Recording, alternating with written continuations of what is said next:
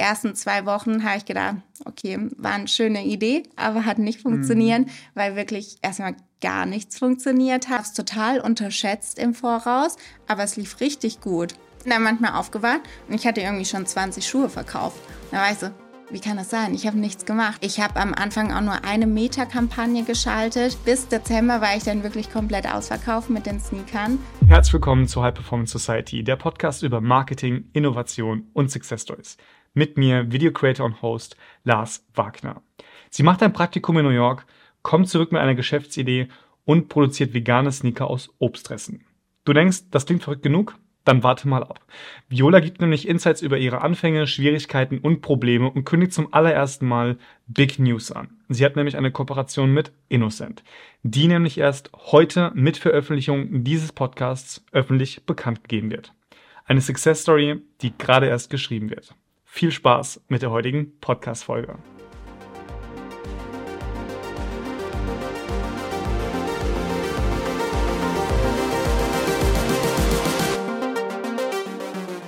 Viola, vegane Schuhe aus Trauben, Orangen und Äpfeln. Wie kommt man auf diese Idee? Ich wusste, dass es Ananasleder, also Leder in Anführungszeichen, auf dem Markt gibt, aber das wird in den USA hergestellt. Und deswegen wollte ich ein regionales Produkt, ein regionales Material haben. Und da bin ich dann ziemlich schnell auf die Trauben gestoßen, weil ich auch ursprünglich aus der Pfalz komme. Mhm. Und da passen dann natürlich Trauben aus Weinresten aus der Toskana perfekt. Und so hat es angefangen. Die Materialien kommen aus Italien, das Traumleder kommt aus der Toskana und wird dann nach Portugal zu meinem Lieferanten geschickt. Und auf der Agenda stand für mich von Anfang an, es muss vegan sein, es darf kein Tierleder verarbeitet sein in meinen Sneakern. Warum? Also woher kommt dieser Anspruch, vielleicht selbst zu sagen, und ich bin voll bei dir, ich finde es mega cool, aber warum vegane Schuhe? Ich meine, es gibt ja auch Fast Fashion, ist ja auch ein Begriff, der sehr bekannt ist. Ähm, Gab es da irgendwelche, weiß ich nicht, von wo kam die Idee?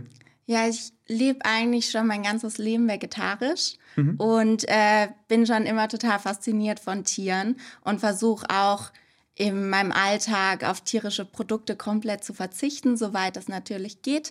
Ähm, und da war für mich sicher, also mein eigener Schuh, mein eigenes Produkt darf auf gar keinen Fall aus Tieren bestehen. Und das war mein Ansporn. Und so bin ich dann losgegangen mit meiner Idee, mit meiner kleinen Zeichnung ähm, auf der Suche nach dem perfekten Produzent, der auch meine Wünsche versteht, da ich wirklich mag vegane Materialien haben möchte.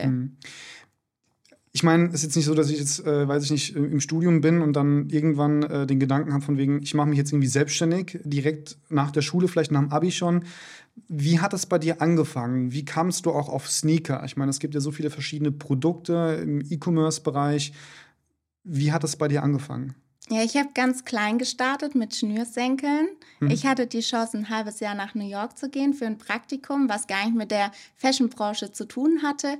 Ähm, war da aber trotzdem auf der Fashion Week und konnte da ein Teil von sein und reinschauen und das war super spannend und habe dann gesehen, dass 2018, 19 Schnürsenkel in New York, Amerika total der Hype, ein Trend waren. Und habe dann gesehen, dass ganz viele kleine Boutiquen in den Vierteln verteilt waren, wo Schnürsenkel extrem teuer waren, wo ich mir dachte, okay, das kann ich mit nach Deutschland holen. Das probiere ich jetzt einfach mal aus. Habe dann erstmal meinen Master in Deutschland gemacht, aber habe gemerkt, während dem Master, ich muss jetzt was eigenes starten. Ich will was Kreatives machen. Ich will mich da so ein bisschen ausleben in dem Produkt und habe dann während dem Master ganz klar mit den Schnürsenkeln begonnen. Aber mir war schon immer klar, ich will ein größeres Produkt haben, wo ich mich so ein bisschen im Detail verlieben kann. Und dann war ganz klar, nach dem Schnürsenkel kommt die Sneaker, weil ich auch gesehen habe, dass die Öko-Sneaker in Anführungszeichen meinem Stil nicht entsprechen. Und in meinen Augen konnte man da einfach noch mal mehr machen, äh, dass es nicht nach Öko aussieht, sondern dass der sag ich mal, Normalverbraucher auch diese Sneaker gerne tragen würde. Hm. Was ich jetzt super spannend finde, versuch uns mal in die Situation zurückzuversetzen. Ja? Ähm, du bist im Studium, du hast was studiert? International Management. International Management. Äh, du hast deine Masterthesis geschrieben, wenn ich Über frage, Employer Branding. Über Employer Branding. Genau. Also jetzt auch genau. nicht unbedingt was mit Fashion zu tun hatte nee. in dem eigentlichen mm -mm. Sinne. Ja. Ähm, wann, also wie, wie kam das? Du warst dann durch ein Praktikum im Studium in New York? Zwischen Bachelor und Master war Zwischen das Bachelor und Master war das ein freiwilliges Praktikum? Ja. Freiwilliges mhm. Praktikum? Genau. Ähm, selbstfinanziert wahrscheinlich auch? Ja. Die Mieten in New York? Sind hast, verrückt. Ja. Ich habe natürlich ein Gehalt bekommen. Das ist auch noch mal höher, als wenn man jetzt in Deutschland Praktikum macht, weil halt einfach die Lebenshaltungskosten in New York noch mal ganz anders sind. Also ich konnte mein Leben vor Ort finanzieren, ich konnte meine Wohnung finanzieren, aber ich konnte natürlich jetzt kein verrücktes Leben in New York führen, aber es, ich fand es total toll. Ich habe in einer Fünfer-WG gewohnt. Mein Zimmer war total klein, ähm, war jetzt auch nicht luxuriös, aber es, ich fand es total toll, ja. ja. Mhm. Und das war auch immer so meine Idee, in New York zu leben, in einem, sage ich mal, nicht in einem ganz normalen Basic Apartment in einer kleinen WG und einfach dieses richtige New York Feeling zu haben. Und das hatte ich auf jeden Fall es ist halt im Endeffekt so ein bisschen auch die Hauptstadt der Welt, sage ich so schön. Also ja. ich meine, das weiß man vielleicht jetzt auch von meiner Seite aus nicht, aber ich habe auch schon immer geträumt, mal irgendwie für eine gewisse Zeit in New York zu leben ja. und zu arbeiten. Deswegen war das auch, wie wir oder wie wir uns kennengelernt haben und ich das so ein bisschen auch bei dir verfolgt habe, dass du in New York gewesen bist mit dem Praktikum und dadurch auf die Idee gekommen bist, sage ich ja. mal, diese eigene Brand zu gründen, fand ich super spannend, super interessant. Ähm, Du hast, kamst auf, du hast mit Schnürsenkeln gestartet. Genau. Warum? Also was war der Gedanke dahinter? Du hattest jetzt schon gesagt, okay, ähm, es ist ein kleineres Produkt, ja. du brauchst keine große Lagerfläche. Was waren vielleicht noch so Gründe, wie, wieso du dich gerade dafür entschieden hast? Genau, das Lager, aber natürlich auch das Finanzielle. Mhm. Ich wollte schon immer ein eigenes Produkt haben. Ich habe schon während der Schulzeit davon geträumt und auch in der Fashionbranche ein Produkt zu haben. Aber natürlich hat man selber Respekt, auch ein bisschen Angst natürlich, ein Produkt einfach auf den Markt zu bringen. Da habe ich gedacht, ich probiere mich jetzt an einem ganz kleinen Produkt aus, versuche das Produkt, was es schon auf dem Markt ist in meinen Augen einfach ein bisschen zu verbessern. Ich habe goldene Endkappen mit meiner Villays Markengravur mit eingebracht und ganz viele kunterbunte Farben, auch aus Baumwolle, auch recycelte Baumwolle, habe da dann auch schon drauf geachtet. Ähm, aber ich würde sagen, der finanzielle Faktor und einfach mal sich auszuprobieren, ohne ein großes Risiko zu haben. Mhm. Wir hatten lustigerweise gestern auch erst wieder ein Gespräch, also ich hatte ein Gespräch gestern, wo es auch darum geht, dass unsere Generation heutzutage gar nicht mehr mehr Bedürfnis, ähm, bedürfnisdeckend ist, sondern es geht wirklich darum, auch dieser Wunsch zur Individualisierung, zur Entfaltung. Ja. Ähm, war das auch so der Gedanke von dir mit den Schnürsenkeln? Weil du hast auch verschiedene Farben, kleine Details, weil wenn ich mir ja. Schnürsenkel vorstelle, die erfüllen für mich ganz klar erstmal eine gewisse Funktion. Die sind da, weil ich sie ja. vielleicht brauche. Ähm, war da der Gedanke von dir auch, in verschiedenen Farben rauszubringen, verschiedene Stoffe, verschiedene Muster? Ja, auf alle Fälle, weil ich habe gesehen, jeder trägt weiße Sneaker, meistens die gleiche Marke, das gleiche Modell nochmal. Und dann war ich auf einer Hausparty und bin nach Hause mit dem falschen Paar Sneaker gegangen, weil ich einfach dachte, das wäre mein Echt? Paar. Und es oh waren dann halt 38 und 39, weil ich nicht unten drauf geguckt habe, aber weil da gefühlt 20 gleiche Modelle gelegen ja. haben in der gleichen Farbe. Und dann habe ich gedacht, ja, okay, das ist super langweilig eigentlich. Da muss man doch so ein bisschen Farbe reinbringen, ein bisschen Individualität.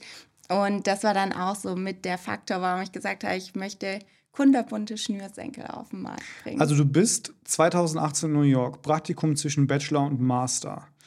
Ähm, wann war so der, also wie, wie versuch uns mal nochmal da wirklich zurückzuversetzen ja. diese Zeit. Wie, ja. wie war das? Was, du, du warst einer, war das in New York eine Hausparty oder? Ah, nee, das war dann in Deutschland. Okay. Ähm, also wir sind 2018 in New York. Genau, ja. Mhm. Und äh, was auch lustig ist, ich war davor für ein Praktikum in London, mhm. aber meine Idee war immer während dem Bachelor, ich möchte nach New York, wie du jetzt auch gesagt hast, ich will da unbedingt mal leben.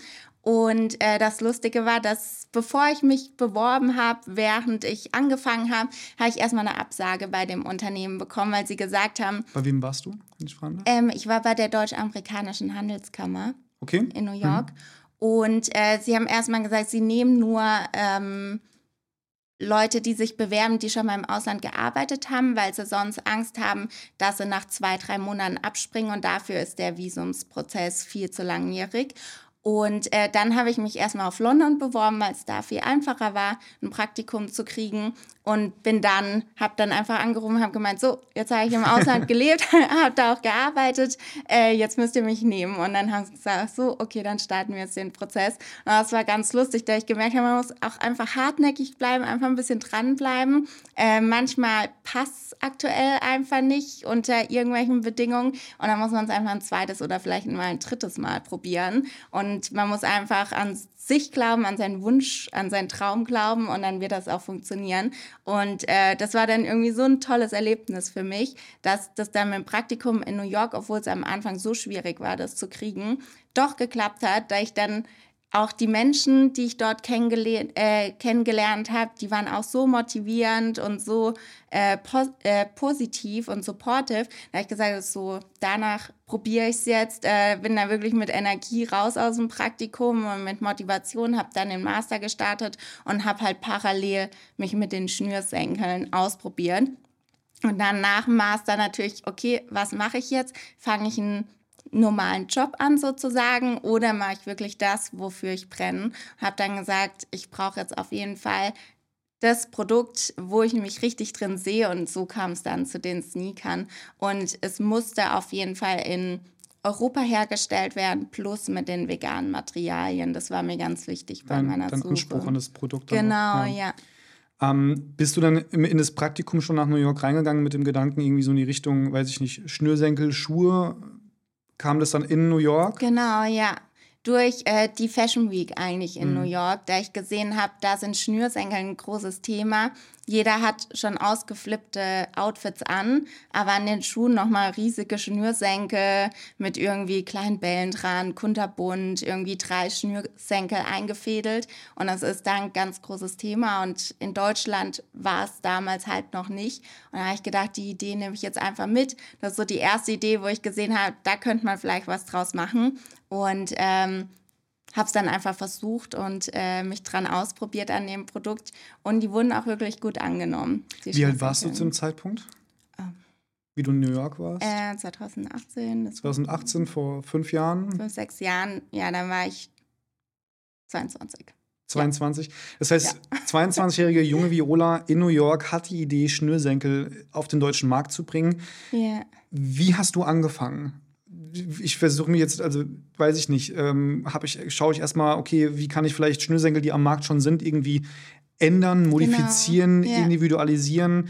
Ähm, was waren so die ganzen Gedanken, die du hattest? Du bist ja am Anfang, wenn du in der, in der Gründung steckst, erstmal total overwhelmed mit den ganzen Sachen, die du, um die du dich kümmern musst. Eine Webseite, ein Online-Shop, DSGVO, Cookies setzen. Und jetzt habe ich nur von dem Online-Bereich gesprochen, ja. aber du, das Produkt an sich, wo bekommst du es her? Was ist der EK? Was ist der VK? Hattest du da schon am Anfang ein gewisses Startkapital? Wie hast du angefangen? Also was waren so die ersten Schritte? Ja, ich habe einfach ganz klein 50 Schnürsenkel bestellt. Da kannst du dir auch vorstellen, die waren jetzt nicht so teuer. Mhm. Also ich habe da jetzt kein Risiko eingegangen mit den Schnürsenkeln und äh, bin dann erstmal los zu kleinen Shops. Da hat mir meine Mutter auch ganz toll geholfen. Sind wir zu Shops gegangen und haben einfach gefragt, so habt ihr Interesse, unsere Schnürsenkel bei euch äh, mit in den Laden zu stellen, in die Boutique zu stellen. Da Das war in waren- Mannheim? Genau? Mhm. in Mannheim-Heidelberg. Und da waren auch viele wirklich offen, weil sie gesagt haben, ja, die fünf Schnürsenkel im Schaufenster tun uns jetzt auch nicht weh, wir probieren es einfach aus. Und die liefen dann auch wirklich ganz gut in den Geschäften, dass sie auch nachgeordert haben, die Schnürsenkel, äh, weil es viele toll fanden, die dann in, dem, in der Boutique einen Sneaker gekauft haben, weißen, und waren so, ach, nehme ich noch als kleines Präsent die Schnürsenkel mit. Also es war eher immer so ein kleines Geschenk dabei, würde ich behaupten. Und da kam dann auch die Idee, zu meinen Sneakern jetzt mit Relays, dass die Schnürsenkel im Shop auch so als kleine Geschenkidee dabei sind nochmal. Wie kamst du auf den Namen V-Lace? Also das V steht für meinen Namen, Viola, Mhm. und für vegan, davon nochmal das V. Und halt Lace, Schnürsenkel auf Englisch, weil ich damit begonnen habe und habe dann meinen Namen, vegan und Schnürsenkel zusammengehängt. Mhm.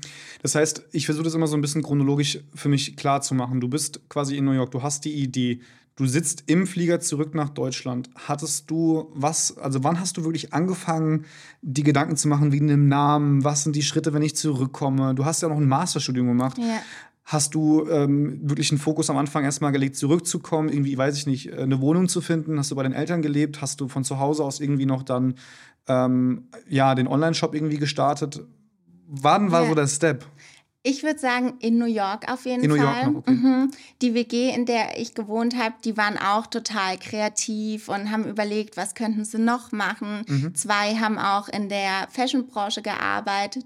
An, äh, die andere, die mit mir in der WG gewohnt hat, lustigerweise auch bei der Deutsch-Amerikanischen Handelskammer. War auch eine Deutsche, oder? Ähm, eine Belgierin war Mhm. sie, halb US, äh, ja, halb Amerikanerin, halb Belgierin. Und ähm, eine war eine Deutsche, die andere Schweizerin und die andere eine Inderin.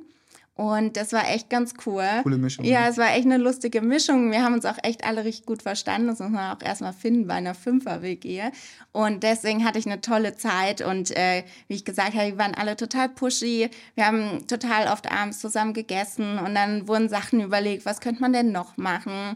Und wir waren halt alle so Anfang 20, Mitte 20. Und jeder wollte halt mehr machen, wollte irgendwie ähm, weiß nicht, sich was aufbauen. Und das haben eigentlich auch alle gemacht aus der WG. Und das ist echt cool. Und dadurch bin ich mit der Motivation echt nach Hause geflogen. Leider hat dann direkt Corona eigentlich gestartet. Ah, stimmt. Genau. Das war ja auch noch, ja. ja, also eigentlich war ich während meinem Master nur ein Semester richtig vor Ort und ansonsten war es leider online, was dann auch die Recherche ein bisschen erschwert hat, weil ich nicht auf Messen gehen konnte, keine Produzenten suchen konnte und habe dann halt alles gegoogelt eigentlich. Auch jetzt für die Sneaker habe ich erstmal alles gegoogelt. Wo könnte mein Produzent sitzen? Wer könnte es sein? Und dann, ähm, weil leider gar keine Messen, gar keine Materialmessen offen waren.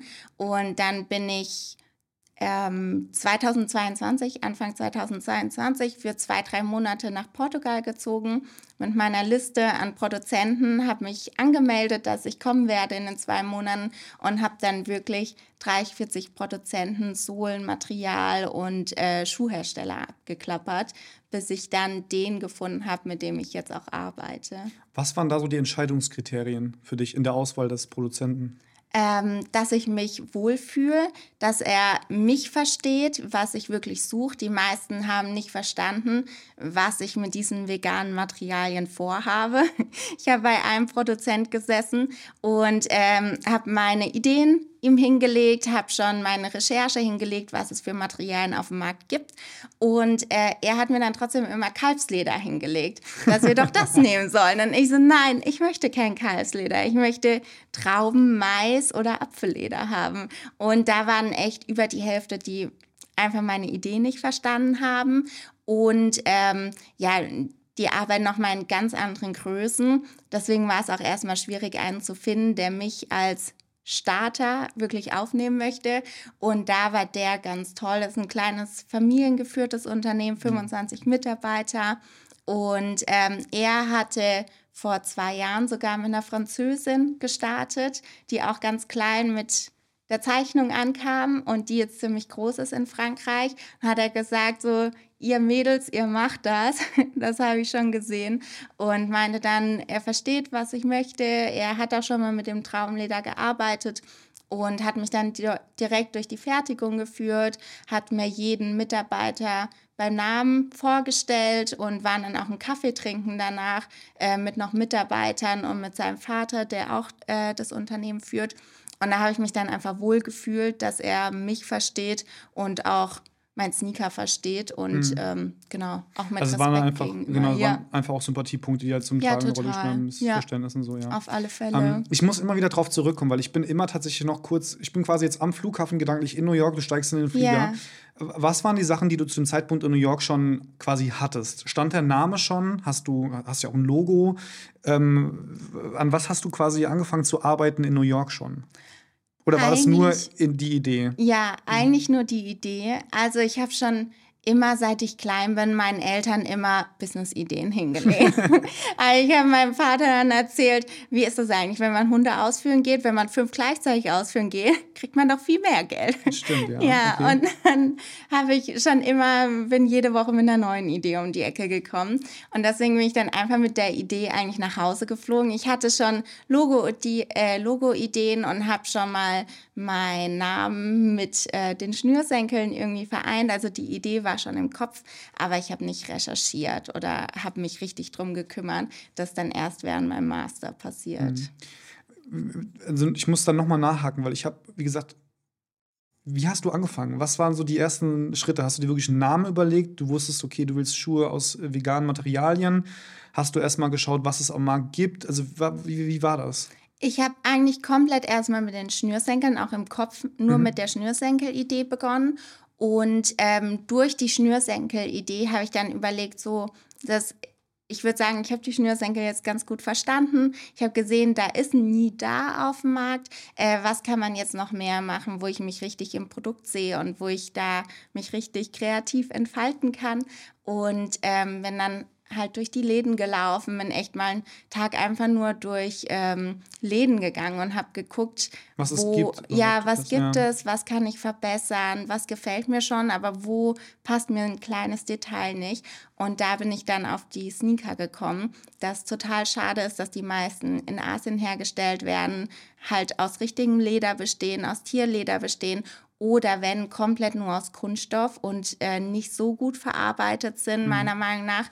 Und da kam dann die Idee, okay, ich möchte einen Öko-Sneaker sozusagen auf den Markt bringen, der aber trotzdem cool aussieht, den ich selbst tragen würde, weil die Schuhe, die ich im Regal gefunden habe, die Öko waren, als Öko verkauft wurden, haben mir in meinen Augen einfach nicht gefallen. Und deswegen ist dann so nach und nach nochmal die Idee für den Sneaker geboren. Mhm. Du hattest vorhin gesagt, dass du ähm, erstmal eine gewisse Anzahl, ich glaube 50 Schnürsenkel gekauft genau. hast. Hast du die einfach irgendwo online bestellt, äh, über Amazon oder über... Nee, ich hatte die auch direkt schon in Portugal bestellt. Also mhm. das war mir auch bei meinem ersten Produkt wichtig. Ach, das war derselbe Produzent? Oder? Nee, nee, das okay. war nochmal ein ganz okay. anderer. Also in meinem Schuh stecken auch acht Produzenten. Mhm. Ähm, also die Schnürsenkel kommen auch aus Portugal, aber das äh, hat mein Schuhhersteller nicht alles in der Fabrik drin. Das okay. muss der auch nochmal einkaufen ja. sozusagen. Ähm, aber da war mir schon sehr wichtig, dass ich so ein Nachhaltigkeitsaspekt drin habe, dass die Baumwolle auch recycelt ist und halt auch in Europa hergestellt wurde. Mhm. Genau, und so muss dann Step on Step. Mhm. Und du hattest dann die Schnürsenkel bekommen zum ersten Mal und hast dann zu Hause quasi selbst überlegt, ähm, wie du die gestalten, individualisieren kannst. Oder ging quasi dieser in Anführungszeichen Auftrag schon direkt äh, nach Portugal und hast dann erstmal 50 quasi schon genau. mit deinem. Ah, okay. Ja, okay. Mhm. also damals ging das alles noch über E-Mail-Verkehr, habe angerufen, aber ich war nicht vor Ort, äh, weil ich dachte, das ist so ein kleines Produkt. Äh, die bunten Farben liegen eigentlich schon vor. Ich brauche jetzt nur noch diese goldene Endkappe, die ich gern haben möchte mit meiner Gravur und äh, habe dann einfach mal 50 Schnürsenkel nach Hause bestellt, habe die mir daheim angeschaut und war, okay, es sehen gut aus. Mhm. Jetzt probiere ich es einfach mal und bin halt von Store zu Store gelaufen und habe es mal probiert. Und als ich dann gesehen habe, dass sie wirklich verkauft werden in den Stores, habe ich dann einen eigenen Online-Shop erstellt und habe dann versucht, die auch online zu verkaufen. Das wäre jetzt genau die nächste Frage, die ich gehabt hätte wie quasi wirklich so der Anfang gewesen. Also das Schnürsenkel, du bist dann wirklich zu den Läden erstmal hin, du hast ja. quasi vor Ort Point of Sale wirklich versucht, da auch in den Läden ähm, ja. das quasi so als Zusatzverkauf mit irgendwie ins Schaufenster zu packen, mit Leuten wirklich zu sprechen, mit Händlern vor Ort auch. Ähm, du warst wahrscheinlich bei kleineren Boutiquen, hattest ja. du ja erwähnt, das heißt ja. nicht bei größeren Ketten oder so, weil da ist ja auch nochmal die Prozesse viel schwieriger ja. reinzukommen, überhaupt auch alles. Ähm, und hast dann wie hast du, also wie viel, wie viel, wann hast du, wie hast du, wie waren die Umsatzzahlen am Anfang? Ich weiß nicht, ob du darüber sprechen kannst, darfst, magst, aber ähm, du hast die in die erste Boutique gebracht. Ähm, wie lange hat es denn ungefähr gedauert, bis es so ein bisschen Speed auf die Fahrbahn gekommen ist? Es ging sogar ziemlich schnell, muss ich sagen. Okay. Also es hat sich eigentlich von Anfang an selbst getragen. Ähm, da ich halt auch diese tollen Boutiquen hatte, die wirklich nach bestellt haben und nachbestellt haben. Und äh, damit konnte ich dann den Online-Shop aufbauen. Ich habe schnell gemerkt, dass es schwierig ist mit Werbung nur bei Schnürsenkeln, was ein Produkt ist, was jetzt nicht unbedingt jeder braucht. Es äh, reißt nicht andauernd Schnürsenkel, ist eher ein Präsent. Vor Weihnachten liefen die sehr gut. Und äh, genau, nach so einem halben Jahr ist es dann langsam so ins Rollen gekommen. Aber ich habe schon gemerkt, ich brauche ein größeres Produkt, wo äh, was vielleicht, äh, wo mehr Liebe drin steckt, ähm, wo man sich schneller rein verliebt, als jetzt nur bei einem Schnürsenkel, was eher so ein kleines Präsent ist. Es ist ja kein, also ich versuche mir jetzt so eine, so eine Boutique hineinzuversetzen, kein Produkt, was jetzt großartig irgendwie erklärungsbedürftig ist. Genau. Ähm, oder wo du jetzt vielleicht äh, in eine Boutique gehst und sagst, hi, ich suche gerade irgendwie rote Schnürsenkel. Das machen wahrscheinlich ja. auch die wenigsten, sondern es ist wirklich dann, wie du sagtest, auch so ein Zusatzverkauf. Genau. Das heißt, genau. ich gehe in die Boutique, sehe vielleicht zufällig einen Schuh ähm, und dann wirklich auch, glaube ich, ist es abhängig auch von der Verkäuferin, aktiv das anzusprechen, ja. zu sagen, hey, pass auf, als Präsent oder auch generell, die passen doch super, die Schnürsenkel dazu, die haben wir gerade ganz neu ähm, im Lager. Hast du die da am Anfang irgendwie auch vielleicht sogar ein Stück weit gebrieft? Ähm, weiß ich nicht, ähm, wie die das vielleicht anpreisen können, verkaufen können? Oder hast du das wirklich komplett denen überlassen, hast die nur mit den Schnürsenkeln? Oder hattest du selber schon Ideen, wie man das vielleicht? Ähm, ich habe es eigentlich nur denen gegeben, mhm. weil manche am Anfang vielleicht auch gar nicht so offen waren, die Schnürsenkel, No-Name-Schnürsenkel jetzt aufzunehmen. Und vor allem fast keine Boutique hat eigentlich Schnürsenkel im Laden. Und von daher habe ich gesagt, probier's einfach, äh, dann gib mir ein Feedback, wie es ankommt. Und so lief das dann eigentlich an. Und dann habe ich gesehen, dass manche Boutiquen, äh, nee, die Inhaber von den Boutiquen haben gesehen, ah, die Boutique neben mir hat auch die Schnürsenkel, ist vielleicht doch ganz cool und kam dann doch nochmal auf mich zu. Also so einfach, dass man jetzt von Tür zu Tür gegangen ist und alle haben gesagt, oh ja, gib mir alle Schnürsenkel, die du hast. War es nicht unbedingt. Deswegen habe ich den erstmal freien Lauf gelassen. Also das war dann wahrscheinlich können. somit die erste Herausforderung, die du hattest, genau. dass ähm, vielleicht die Boutique-Inhaberinnen, Inhaber ähm, schon offen gegenüber dem vielleicht waren, aber erstmal halt nicht wirklich wussten, wo sie die platzieren sollen, wie ja. sie die überhaupt in den Laden. Ähm, war es so, dass die quasi dir eine gewisse Anzahl abkaufen mussten? Oder war es so, dass die quasi, wenn was nicht verkauft worden ist, zu dir zurückgegangen ist? Also hatten die ein Risiko, was die tragen mussten? Wobei natürlich Schnürsenkel, wie ist denn der VK, VK gewesen, der Verkaufspreis? Also wie ist so. Ich verkaufe die für 15 Euro, die mhm. Satin-Schnürsenkel, und für 11 Euro die Baumwollschnürsenkel. Mhm. Genau. Was kosten so normale Schnürsenkel am Markt? Ich weiß es jetzt gar nicht. Also 5 Euro, ähm, 10 ja, Euro? so 5 bis 10 Euro würde ich mhm. sagen, auf jeden Fall. Also meine Schnürsenkel sind auf jeden Fall nochmal einen kleinen Tick teurer. Ähm, aber meine werden halt wiederum in Europa hergestellt und der normale Schnürsenkel wird eigentlich in Asien hergestellt. Mhm. Und dadurch kann man den Preis auf jeden Fall nochmal widerlegen. Und ähm, ja, genau. Deswegen am Anfang war es nicht so einfach, in die Boutiquen zu kommen. Die haben mir die dann auch abkaufen müssen, weil ich gesagt habe, äh, sonst werden die zehnmal eingefädelt, dann kann ich die eigentlich ja, okay. wegschmeißen, dann ja. kann ich mit denen nichts mehr machen. Und ja, Deswegen, hattest du, hattest du ja. so eine Präsentationsmappe, irgendwie was vorbereitet, gepitcht?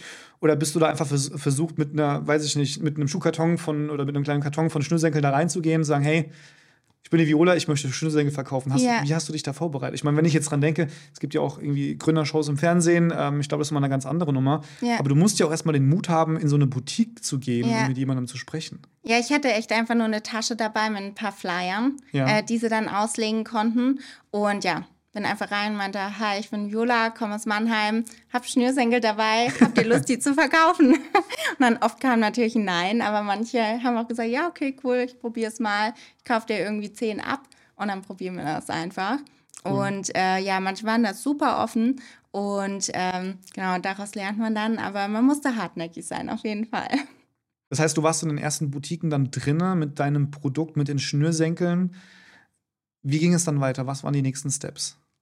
Also ich war erstmal in dem Schnürsenkelthema total drin und natürlich mit meinem Master und parallel habe ich noch einen Werkstudentenjob gemacht. Also ich war da auf jeden Fall zeitlich gut. Stark eingebunden, ja. ja, stark eingebunden. Ähm, aber habe mich natürlich an den Schnürsenkeln ausprobiert. Äh, wie ich schon gesagt hatte, ich bin in Läden gegangen und habe überlegt, okay, was kann man mit den Schnürsenkeln jetzt doch noch machen? War das noch vor Corona? Weil da war ja Shutdown, da war ja alles zu. Ähm, Gute Frage. Ähm, nee, das war alles so ein bisschen zwischendrin, dass ich mir das überlegt habe, wie, wo, mhm. äh, welche Läden und was würde ich interessant finden.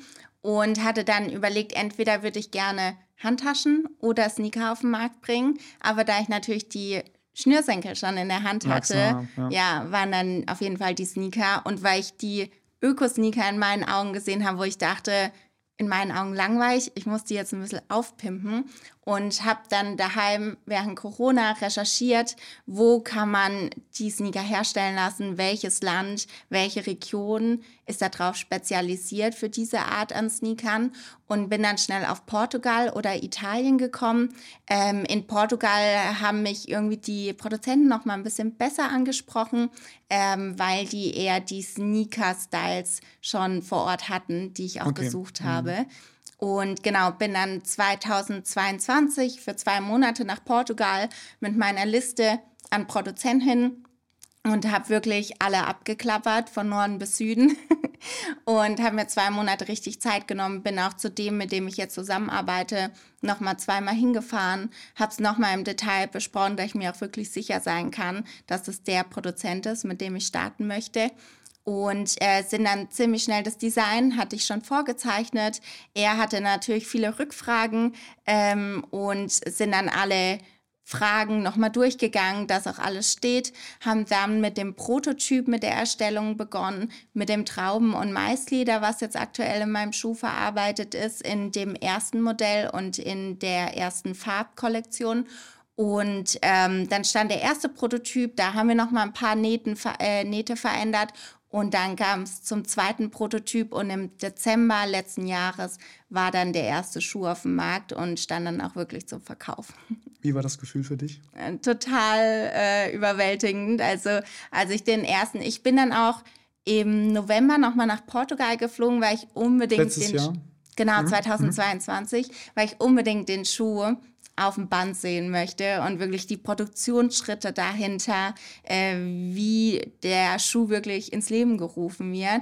Und das fand ich super spannend zu sehen, dass da wirklich 25 Menschen hin dran stehen, die mit Herzblut an diesem Schuh arbeiten und äh, die mich auch bei Namen begrüßt haben und super happy waren. Cool. Und äh, da wurden dann wirklich mit dem Pinsel der Kleber unten auf den Schuh drauf gepinselt, um dann die Sohle drauf zu drücken. Dann kommen sie in den Backofen und alles.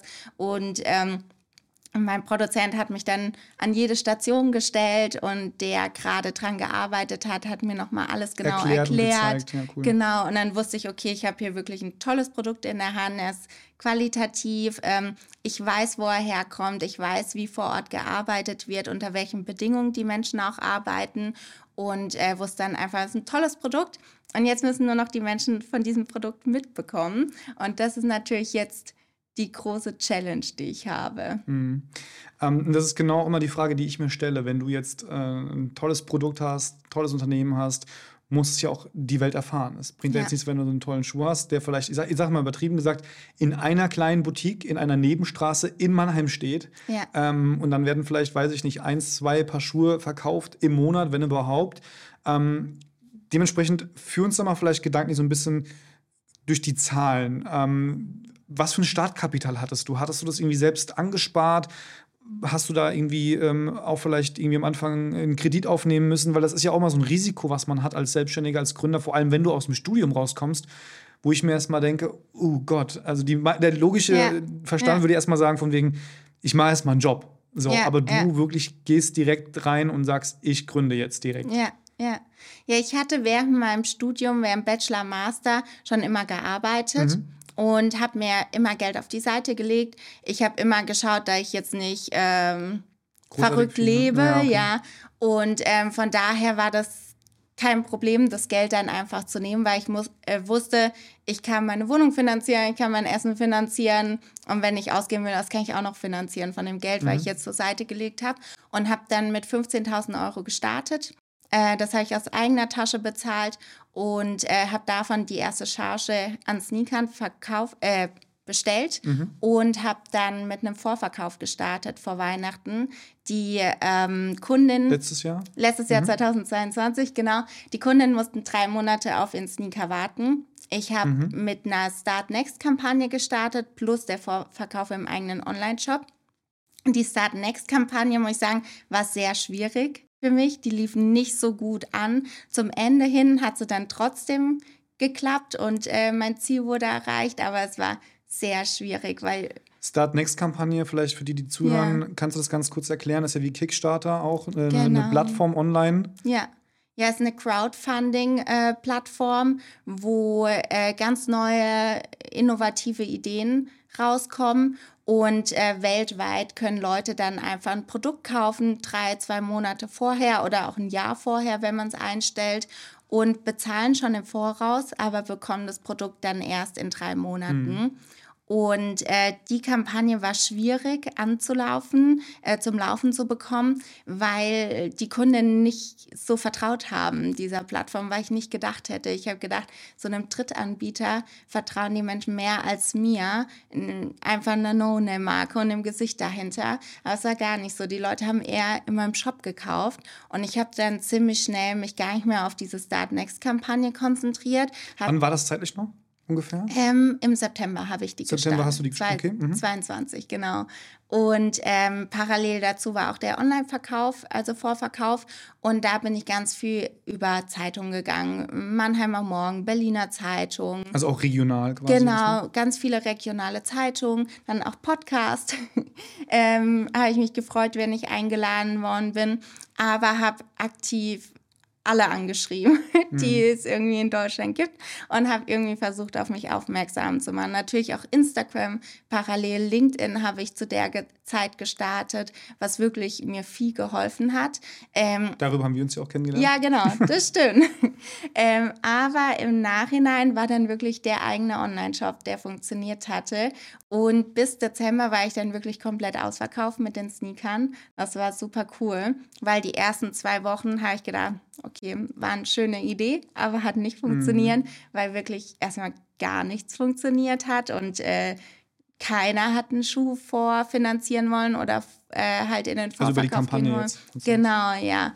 Und dann nach und nach musste der Stein erstmal ins Rollen kommen und äh, dann war es wirklich so, dass ich ausverkauft war und war natürlich super happy und dann ging es darum, jetzt müssen die Schuhe aber auch rechtzeitig kommen vor Weihnachten, weil jetzt mhm. müssen die unterm Tannenbaum liegen. Was war dann so, glaubst du, der ausschlaggebende Punkt, dass der Stein so ein bisschen ins Rollen gekommen ist?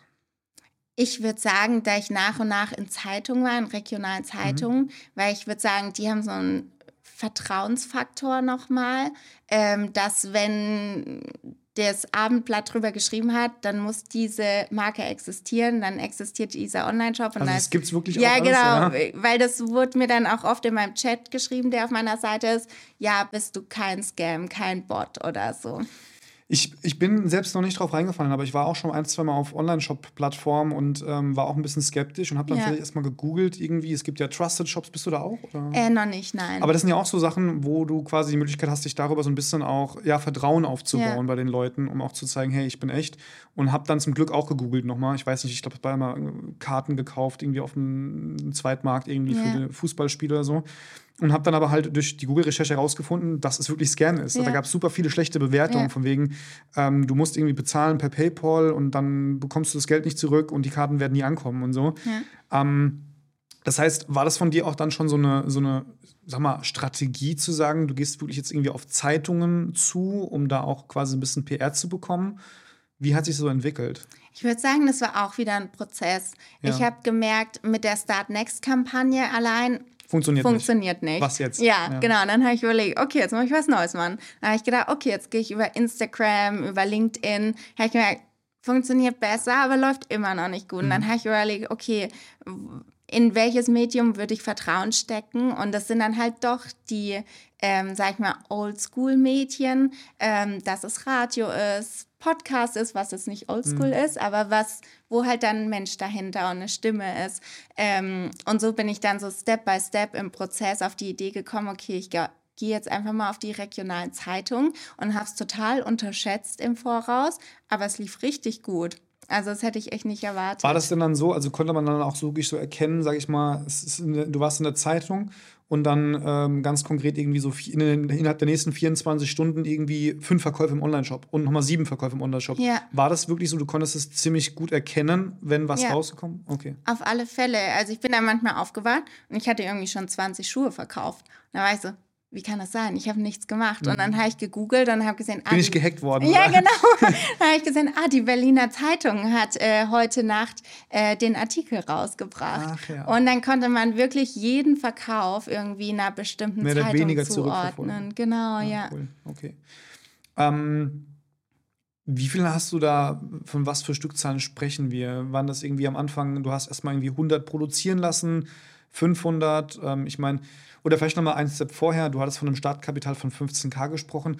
Wo ist dann so das meiste Geld hingeflossen? War das wirklich, sag ich mal, so 80 Prozent Produktion oder irgendwie noch anteilig für einen Online-Shop zum Aufbauen? Ähm es war komplett die Produktion, okay. die 15.000.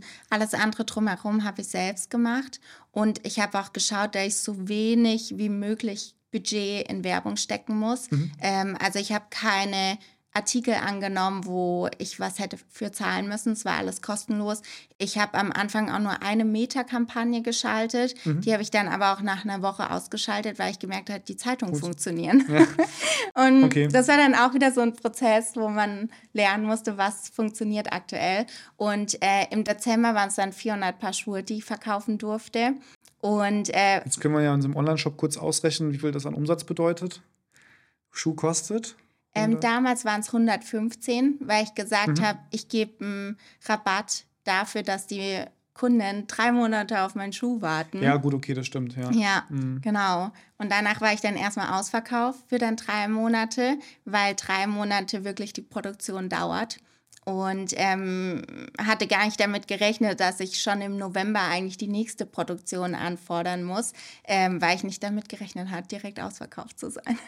das heißt, du hattest am Anfang dieses Problem, was wir irgendwie alle immer so ein bisschen haben. Du hast vielleicht ein, ein cooles Produkt, natürlich erstmal die Herausforderung, einen Produzenten zu finden. Ja. Den hast du gefunden, mit dem steckst du quasi wirklich die Köpfe zusammen. Du machst dir Gedanken, wie das vom Design aussieht, alles ja. drum und dran.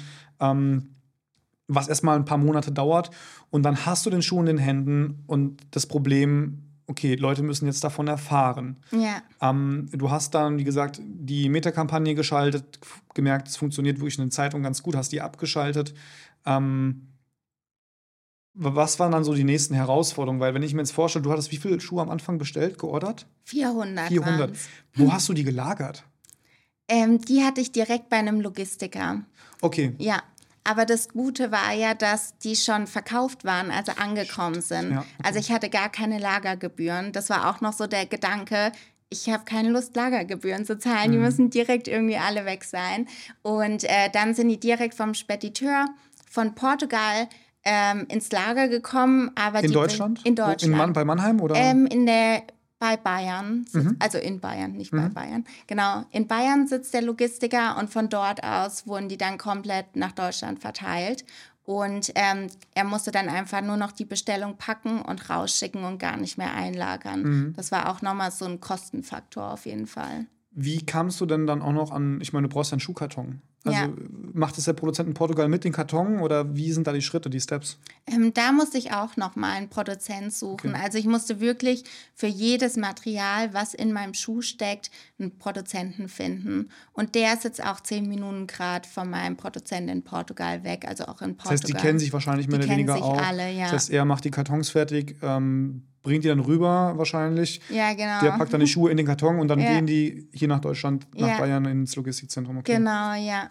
Ähm, Amazon FBA auch ein Thema, machst du nicht, willst du machen? Mm, ist jetzt kein Ziel erstmal mhm. für die Sneaker. Ähm, ich möchte jetzt erstmal komplett im Online-Shop bleiben, in meinem eigenen ich finde gerade passt auch nicht zu meiner Idee hinterm Schuh oder passt allgemein einfach nicht, äh, weil meine Idee nicht Fast Fashion ist, sondern ich will wirklich, dass der Kunde äh, gar nicht in den Fast Fashion Konsum kommt, sondern sich wirklich Gedanken macht, bevor er meinen Schuh kauft, was er da kauft und ähm, was ich jetzt auch beobachtet habe, wo total viele waren, oh Gott, die werden alle drei, vier Größen kaufen und dann kommt drei wieder zurück.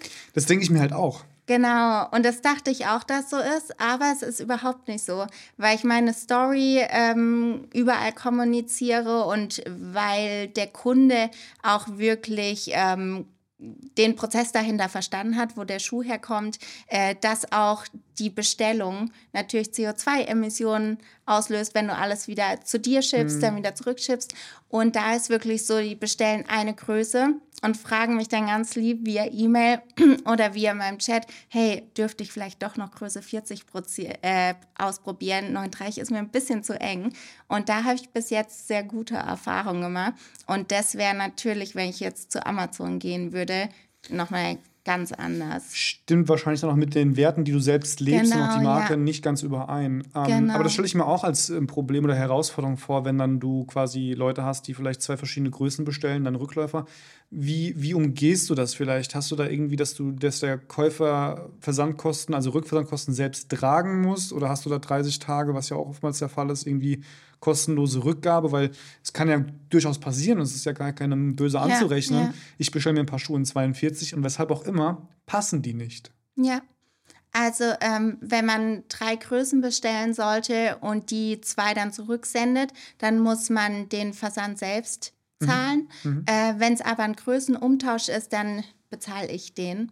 Okay. Und äh, damit will ich sozusagen meine Kunden, die Konsumenten ein bisschen erziehen dahin, dass man nicht einfach nur konsumiert. Zehn Schuhe bestellt genau. und der gefällt mir nicht und der geht zurück. Ja, und, genau. Okay. Mhm. Sondern dass man sich Gedanken drüber macht, was man für ein Produkt kauft und äh, dass man auch ähm, halt Respekt vor dem Prozess haben muss mhm. und sich da wirklich reindenken muss. Mhm. du hast ja auch so einen Schuh mitgebracht, ja. ähm, den würde ich mir echt gerne mal angucken. Also ja. für diejenigen, die zuhören bzw. zuschauen, es ist ja ein Videopodcast, ähm, können vielleicht gerne ganz kurz mal sich das Video anschauen, den Schuh auch mal live quasi in der Kamera sehen.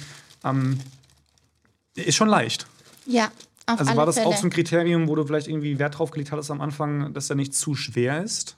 Ja, das ist die Sohle. Die ist nochmal okay. extra leicht. Das war mir wirklich wichtig, weil manchmal hat man ja dann einen Schuh, mit dem man läuft, wo man denkt, oh Gott, der ist so schwer. Ich bin jetzt gerade noch mal zwei, mhm. drei Kilo schwerer geworden gefühlt und ich kann meinen Fuß fast nicht heben. Und das war mir auch ganz wichtig, dass die Sohle auf jeden Fall leicht ist. Die ist auch zu 50 Prozent aus recycelten Sohlen. Mhm. 50 Prozent ist es neuer Kautschuk. Darf ich mal anziehen? Ja, ja, klar, natürlich. Dann mache ich dir den auch gerade fertig.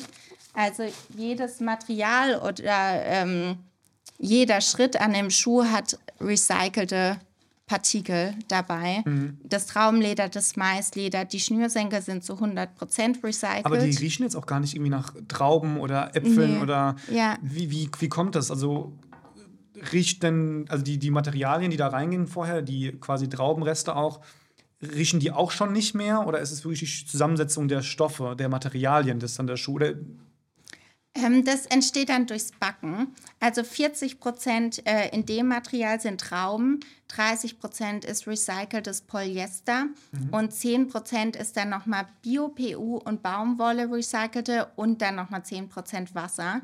Die werden vermischt und bei 150 Grad gebacken. Und dadurch entsteht dann diese Körnung. Also am Anfang ist es eine richtig dicke Paste einfach, ganz äh, zäh.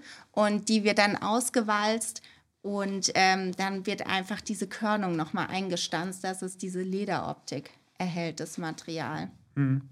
Also ich muss schon sagen, die sind tatsächlich sehr bequem. Die passen auch ziemlich gut.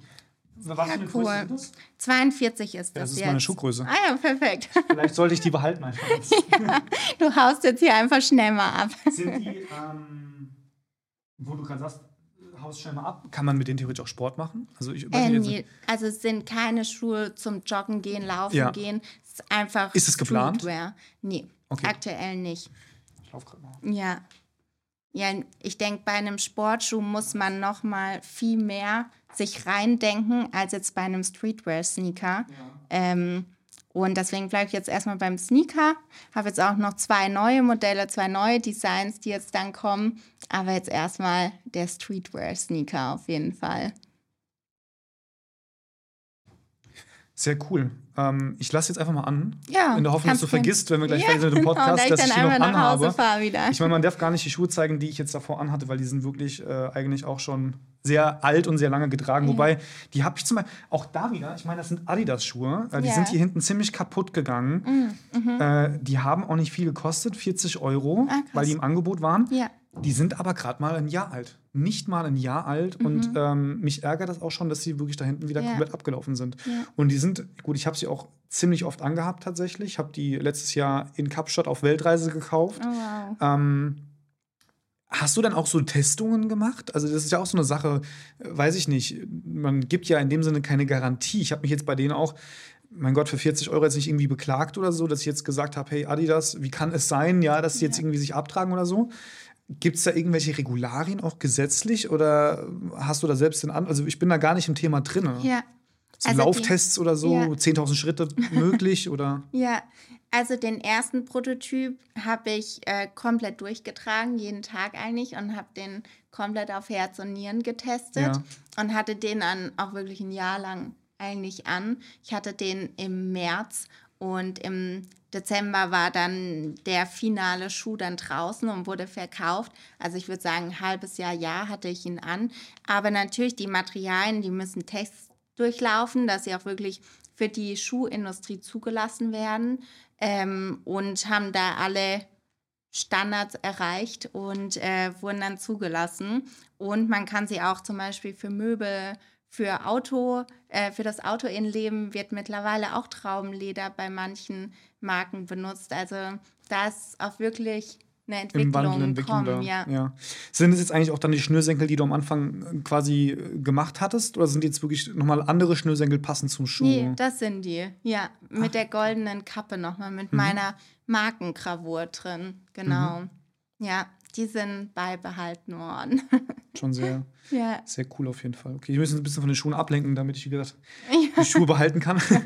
ähm, nee, aber die sind echt wirklich sehr bequem. Ich meine, Dankeschön. kein, kein ähm, ich fühle jetzt nicht irgendwie so klobig oder so groß ja. sind. Ja. Ähm, ja, ich habe von äh, Freundinnen oder Bekannten äh, oft das Feedback äh, bekommen, dass der Fuß dadurch ein bisschen kleiner wirkt, wo mhm. ich von Frauen immer Feedback bekommen habe, oh, ist toll, mein Fuß sieht jetzt viel kleiner aus. Und das Design äh, lässt es echt ein bisschen kleiner wirken, würde mhm. ich behaupten. Mhm. Du hast jetzt auch ähm, welche an, V-Lace. Ähm, sind genau. das ist eine andere Farbe? Oder? Genau, das sind jetzt die neuen Farben. Es werden jetzt fünf neue Farben von dem Modell rauskommen die Farbe und noch ein Grau äh, mit derselben Ansetzung. Hier wird auch Grau sein, dort auch, wo jetzt das Beige aktuell ist. Und die Sohle wird auch in dem Beige beibehalten werden. Die kommen jetzt dann auch, äh, die sind gerade auf dem Band und werden jetzt Ende dieser Woche losgeschickt nach Deutschland. Und ich denke, so in zwei Wochen werde ich sie dann im Online-Shop haben. Und im September kommt dann nochmal ein ganz weißer Sneaker raus von dem Modell. Mhm. Dann äh, einer mit den orangenen Nähten, den dreien an der Seite, mhm. äh, plus dann noch einer mit einer orangenen Ferse. Und die orangene Ferse wird dann aus Orangenleder bestehen, mhm. aus Sizilien. Ähm, wie sind denn so die, die Next Steps? Also du bist da quasi jetzt auch drin, ähm, Schuhe ein bisschen weiterzuentwickeln, andere vielleicht Muster, andere Farben reinzubringen. Willst du da quasi auch, wir hatten das gerade kurz von Laufschuhen, irgendwie in anderen Bereichen reingehen? Soll das wirklich nur bei Sneakern erstmal bleiben? Ja, also gerade will ich mich komplett auf die Sneaker konzentrieren. Mhm. Ich werde jetzt dieses Jahr und ich denke auch nächstes Jahr erstmal kein neues Produkt mit reinnehmen. Es wird halt die zwei neuen Designs geben, die jetzt mhm. im September dann produziert werden. Und die werden dann, denke ich, bis Oktober in meinem Online-Shop drin sein und da dann auch nochmal fünf neue Farben von den zwei Designs. Äh, plus das eine Design wird komplett aus dem Orangenleder bestehen, was jetzt erst seit 2019 auf dem Markt ist. Also ist wirklich ein ganz neues Material, äh, was ich da für das Design benutzen werde. Plus das andere Design wird aus Apfelleder dann bestehen mhm. und auch wieder aus dem Traubenleder. Mhm. Was sind denn so rückblickend vielleicht bis, bis heute so die drei größten Schwierigkeiten, die du hattest? Also wir hatten ja ganz gut gesprochen von wegen erstmal Produzenten finden. Was sind so die drei größten Top? Also ich Challenge, würd, die du hattest? Ja, also ich würde auf jeden Fall sagen, die Bekanntheit. Mhm. Ähm, da bin ich auch noch lange nicht fertig. Ich würde sagen, ich bin gerade immer noch No-Name und ähm, das fängt gerade regional an, dass ich mich da ausweiten kann, ganz langsam. Ähm, also auf jeden Fall Marketing, Bekanntheit ist so die Challenge Nummer eins für mich. Den Produzent habe ich jetzt gefunden. Ähm, da ist natürlich die Produktionsplanung. Die Sneaker brauchen drei Monate. Ähm, also muss ich eigentlich jetzt schon fürs nächste Jahr dann planen, wann ich wie viele Sneaker brauche. Und da tue ich mir aktuell noch richtig schwer. Ähm, ja, genau. Ich würde sagen, das sind so die zwei Faktoren auf alle Fälle. Und dann natürlich, ich möchte offline auch vertreten sein, weil mein Schuh hat auf jeden Fall Erklärungsbedarf. Viele verstehen das Material nicht und kennen es auch noch gar und nicht. Und wollen es schon mal anfassen, genau, mal ja. probieren und. Genau, ja. Und wollen auch diese Lederkörnung sehen, dass es mhm. wirklich eigentlich wie Leder aussieht. Und ich glaube, da ist einfach super wichtig, dass der Schuh dann auch in Stores vertreten ist. Mhm. du hast einen Produzenten gefunden, du hast einen, den Namen quasi, du hast den Schuh schon mehr oder weniger fertig entwickelt, auch produziert, auch die ersten Verkäufe getätigt. Was ist heute so die größte Challenge Stand heute, jetzt gerade, wo der Fokus liegt für V-Lays und dich? Ja, ähm, die Bekanntheit mhm. auf jeden Fall und in die Stores kommen. Was die Bekanntheit angeht, äh, setze ich jetzt gerade auf Kooperation und mhm. immer noch die Zeitung, wie ganz am Anfang, und Podcasts, sowas wie wir jetzt heute machen. Ähm, und was, was super cool ist, ich werde Ende des Monats mit Innocent, mit den Smoothies zusammen eine Kooperation aufsetzen. Wir haben zusammen einen Schuh designt. Ähm, das wird auf dem neuen Design, was jetzt erst rauskommt, äh, liegen, unser Design.